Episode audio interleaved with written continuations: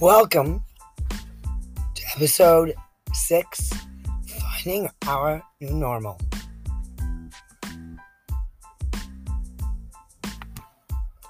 Awakening is not always a dream. It can be interesting if we find something to pin our normal to. Reality has arrived. Welcome. Olivia Betts here, podcast host of Finding Our New Normal. You can find my blog at foundmynewnormal.com.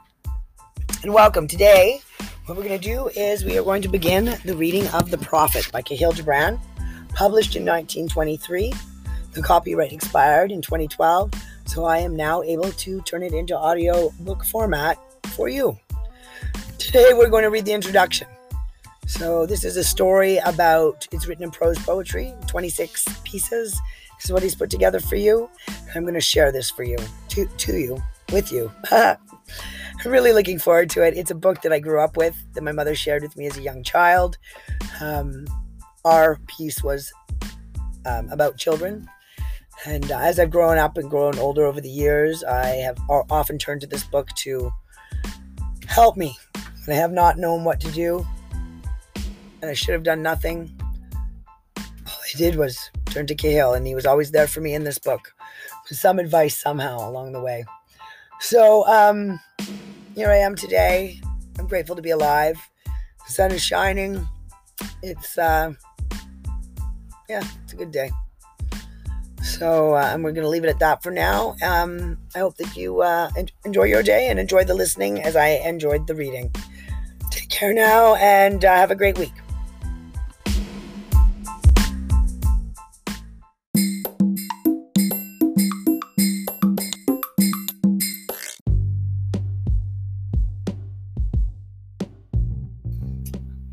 The Prophet by Kahlil Gibran.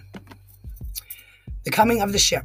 Al Mustafa, the chosen and the beloved, who was a dawn unto his own day, had waited twelve years in the city of Orphalese for his ship that was to return and bear him back to the isle of his birth. And in the twelfth year, on the seventh day of Elul, the month of reaping, he climbed the hill without the city walls and looked seaward, and he beheld his ship coming with the mist. Then the gates of his heart were flung open, and his joy flew far over the sea, and he closed his eyes and prayed in the silences of his soul. But as he descended the hill, a sadness came upon him, and he thought in his heart, How shall I go in peace and without sorrow? Not without a wound in the spirit shall I leave this city. Long were the days of pain I have spent within its walls, Long were the nights of aloneness, and who can depart from his pain and his aloneness without regret? Too many fragments of the Spirit have I scattered in these streets, and too many are the children of my longing that walk naked among these hills, and I cannot withdraw from them without a burden and an ache. It is not a garment I cast off this day, but a skin that I tear with my own hands. Nor is it a thought I leave behind me, but a heart made sweet with hunger and with thirst.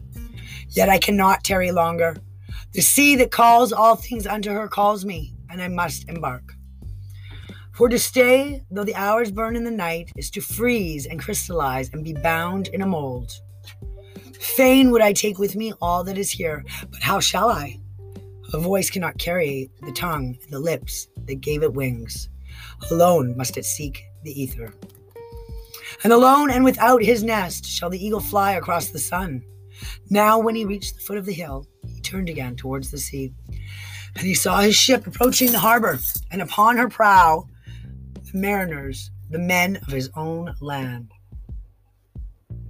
And his soul cried out to them, and he said, Sons of my ancient mother, you rides, riders of the tide, how often have you sailed in my dreams, and now you come in my awakening, which is my deeper dream?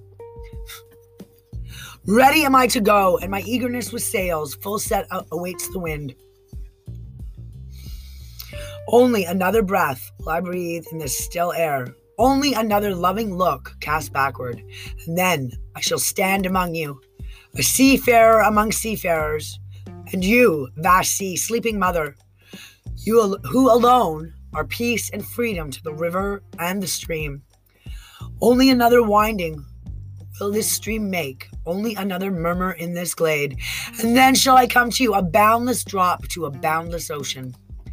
And as he walked, he saw from afar men and women leaving their fields and their vineyards and hastening towards the city gates. He heard their voices calling his name and shouting from field to field, telling one another of the coming of his ship. Al Mustafa! Al Mustafa! Your ship is here! I added that part. and he said to himself, Shall the day of parting be the day of gathering? And shall it and shall it be said that my eve was in truth my dawn? And what shall I give unto him who has left his plow in mid furrow, or to him who has stopped the wheel of his winepress? Shall my heart become a tree heavy laden with fruit that I may gather and give unto them? And shall my desires flow like a fountain that I may fill their cups? Am I a harp that the hand of the mighty may touch me, or a flute that his breath may pass through me? And seeker of silences, am I, and what treasure have I found in silences that I may dispense with confidence? If this day, if this is my day of harvest, in what fields have I sowed the seed, and in what unremembered seasons? If this indeed be the hour in which I lift up my lantern, it is not my flame that shall burn therein. Empty and dark shall I raise my lantern, and the guardian of the night shall fill it with oil, and he shall light it also. These things he said in words, but much in his heart remained unsaid, for he himself could not speak his deeper secret. And when he entered into the city, all the people came to him, and they were crying out to him as with one voice. And the elders of the city stood forth and said, Go not yet away from us. A noontide have you been in our twilight, and your youth has given us dreams to dream. No stranger are you among us, nor a guest, but our son and our dearly beloved. Suffer not yet our eyes to hunger for your face. And the priest and the priestess said unto him, let not the waves of the sea separate us now, and the years you have spent in our midst become a memory. You have walked among us a spirit, and your shadow has been a light upon our faces. Much have we loved you, but speechless was our love, and with veils has it been veiled. Yet now it cries aloud unto you, and you would stand revealed before you, and would stand revealed before you. And ever has it been that love knows not its own depth until the hour of separation. And others came also and entreated him, but he answered them not. He only bent his head, and those who stood near saw his tears falling upon his breast. He and the people proceeded towards the great square before the temple. And there came out of the sanctuary a woman whose name was Almitra and she was a seeress. He looked upon her with exceeding tenderness, for it was she who had first sought and believed in him when he had been but a day in their city. And she hailed him, saying, Prophet of God, in quest of the uttermost, long have you searched the distances for your ship. Now your ship has come, and you must needs go. Deep is your longing for the land of your memories and the dwelling place of your greater desires. And our love would not bind you, nor our needs hold you.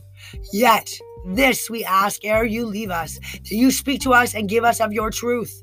We will give it unto our children, and they unto their children, and it shall not perish. In your aloneness, you have watched with our days, and in your wakefulness, you have listened to the weeping and the laughter of our sleep. Now, therefore, disclose us to ourselves and tell us all that has been shown you of that which is between birth and death. He answered, People of Orphalese, of what can I speak save of that which is even now moving within your souls? Thank you so much for joining me today, and we'll carry on tomorrow, maybe tomorrow morning. So it's Saturday evening, May 6th. 2021, and we're in a worldwide pandemic, and it ain't so bad. I hope that you have a really great evening. It's Saturday. I hope you're with people that you love. I wrote someone this morning and I said to them, I hope whoever you're with you love. And maybe actually just for fun, tell them why. Have a great night. Bye for now.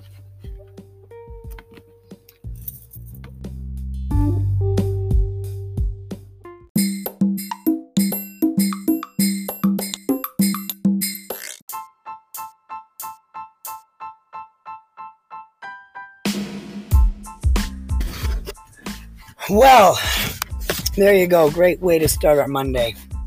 Hope you all enjoyed that. As I read that, I can feel the sand between the my toes and the desert air and the wind in my, you know, through my senses and feel like I've gone back lifetimes. And I'm standing in a time that I can't quite remember, but there I am. So, yeah, that book has traveled with me through 40 years of my life and we're going to carry on with it maybe a little bit later today. I'm not sure when I'll get into the next part here, but the next section uh, will be the beginning of when he asks the when he answers the questions of the people. The first section will be on love.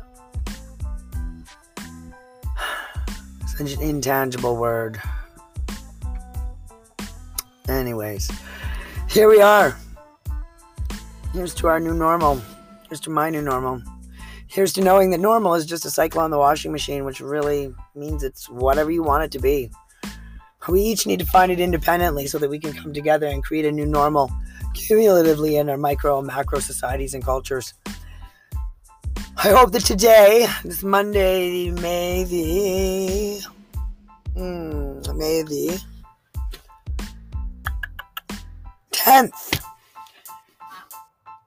Life finds you good, finds you well, finds you with people that you love. You don't love them, at least you can tolerate them. We're a year into COVID, and uh, it feels right now like what I'm saying to you is out of a movie that I watched in 1994. Not sure what the movie was called, but here we are living it. Welcome to our new normal. Take care and have a great week.